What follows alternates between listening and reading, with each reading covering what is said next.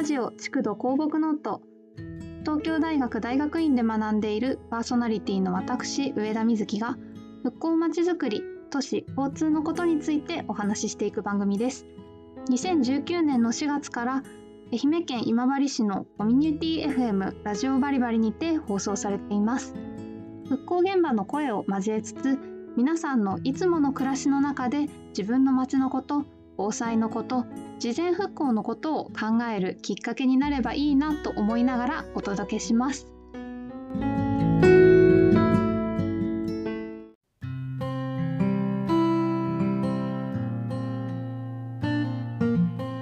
ついに8月ということで小中学生高校生の皆さん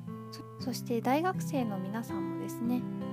夏休みの真っ最中だという方すごく多いかなと思います先日もまた東京から松山に松山空港の方に行ったんですけれどもたくさんのお子さんが乗っていて帰省だったり旅行だったりそういったことで移動されている方がすごく多いなというふうに感じたところです。私が大学生の間どういった夏休みを過ごしていたかと言いますと実は自転車部でマネージャーをしておりましてその合宿で過ごしていることがすごく多かったんですね。それでですね自転車というと今治はしまなみ海道がありますのでこれは世界に誇るサイクリングコースだというふうに言われることもあって全国からそして世界から訪れる観光の方がすごく多いと思います。この築土鉱木ノートの第15回16回にゲストとして来てくれた同じ研究室の松岡くんもしまなみ海道についこの間かな行ったことがあるそうで夏だからすごく暑かったみたいなんですけれども綺麗だったというふうにお話を聞きました。このしまなみ海道もうすっかり観光資源の一つになっているんですね。ということで今回は自転車サイクルツーリズムと呼ばれるようなこととまちづくりのことについて少しお話ししていきたいと思います。この自転車によるまちづくりというのはですね最近注目を集めていることもあって研究なんかも行われているんですね。それを少しご紹介したいと思いますがまずそのサイクルツーリズム自転車まちづくりと呼ばれるようなものに対してはいくつかの形があります。これは2014年の研究なんですけれどもまず参加型特別な日そのレースの日とかイベントの日みたいなものを作ってそこの日に皆さんこう観光客を集めてコースも決めて参加してもらうというような形次に観戦型レースを例えばプロの方であったりその大きな大会としてやってそれを観戦するような例それとコースの設定型その自由に使えるようなサイクリングコースを整備してそこに来てもらうという形。それからツアーのようなパックにしてサイクリングもそうですし旅行先に移動する手段であるとかそういったところまでパックにするものや企画型例えばこういろいろなサイクリングを楽しみたいと思っている方を集めてイベントを行うっていうような形こういった風に類型ができるというふうにまとめてる研究があるんですね。でではどういった方がそれぞれ興味を持つかということだともともと自転車に関心があって自転車を楽しめるところを探している方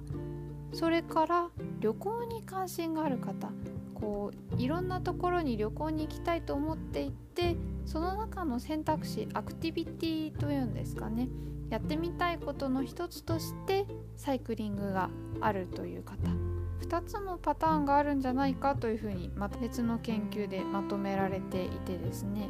先ほどの前者は自転車に関心があって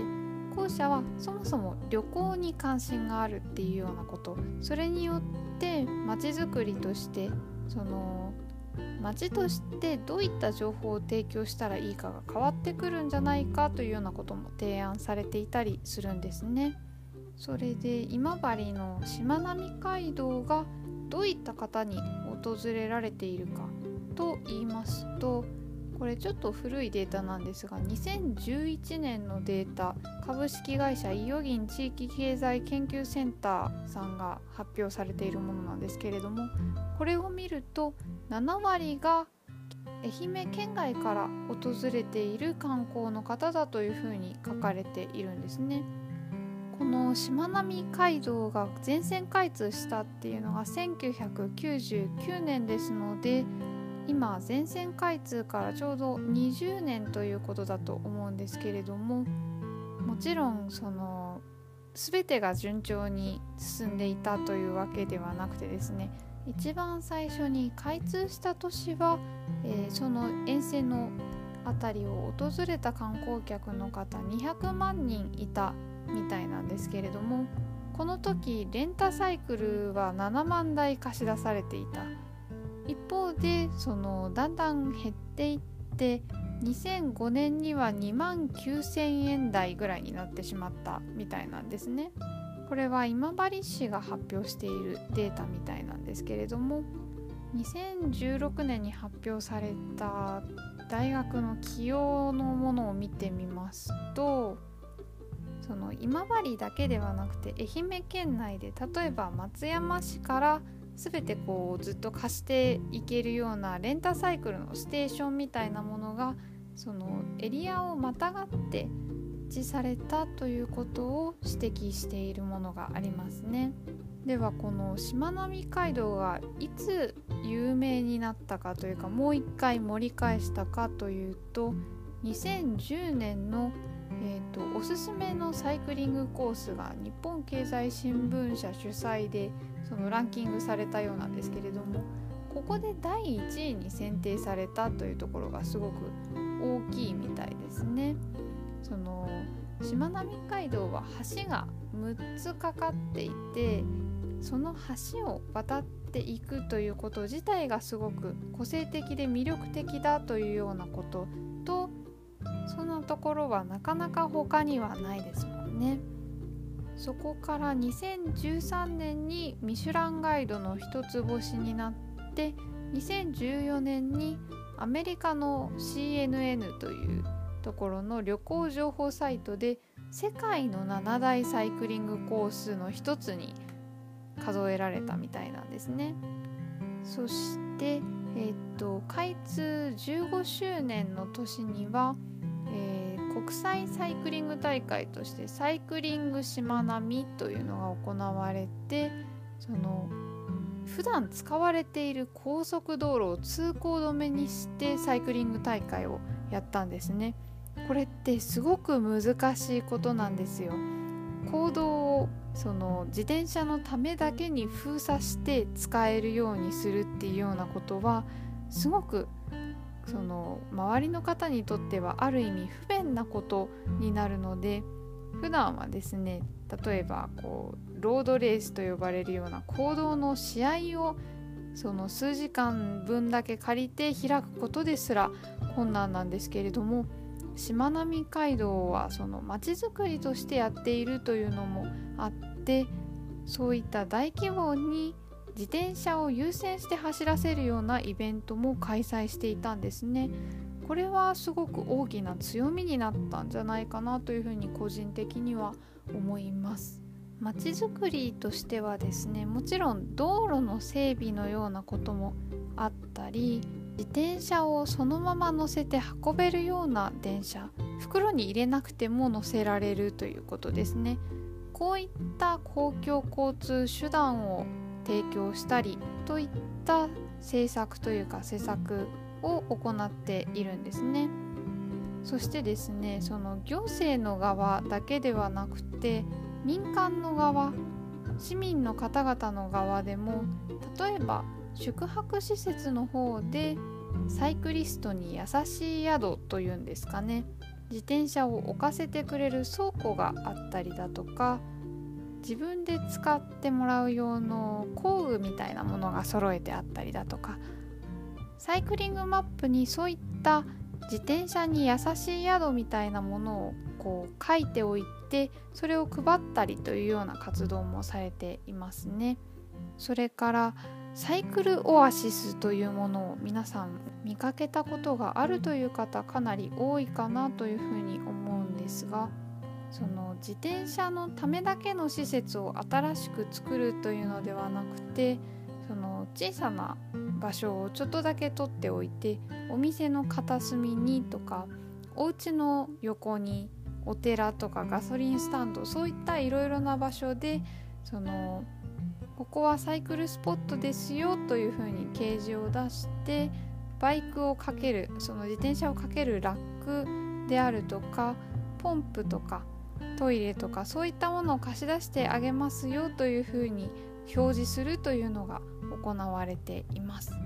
こういった活動を市民の側から行っておくというのはもしも災害が起こってしまってそこから復興しなければならないとなった時も大きな役割を果たすのではないかというふうにちょっと思っています。というのもですね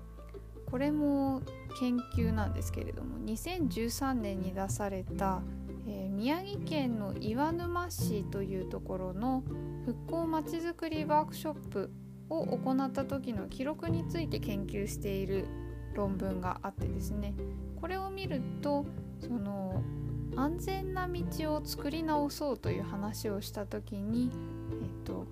道路に自転車道をちゃんと整備しようっていうようなことをもう一度行おうというふうに提案している班があってですね。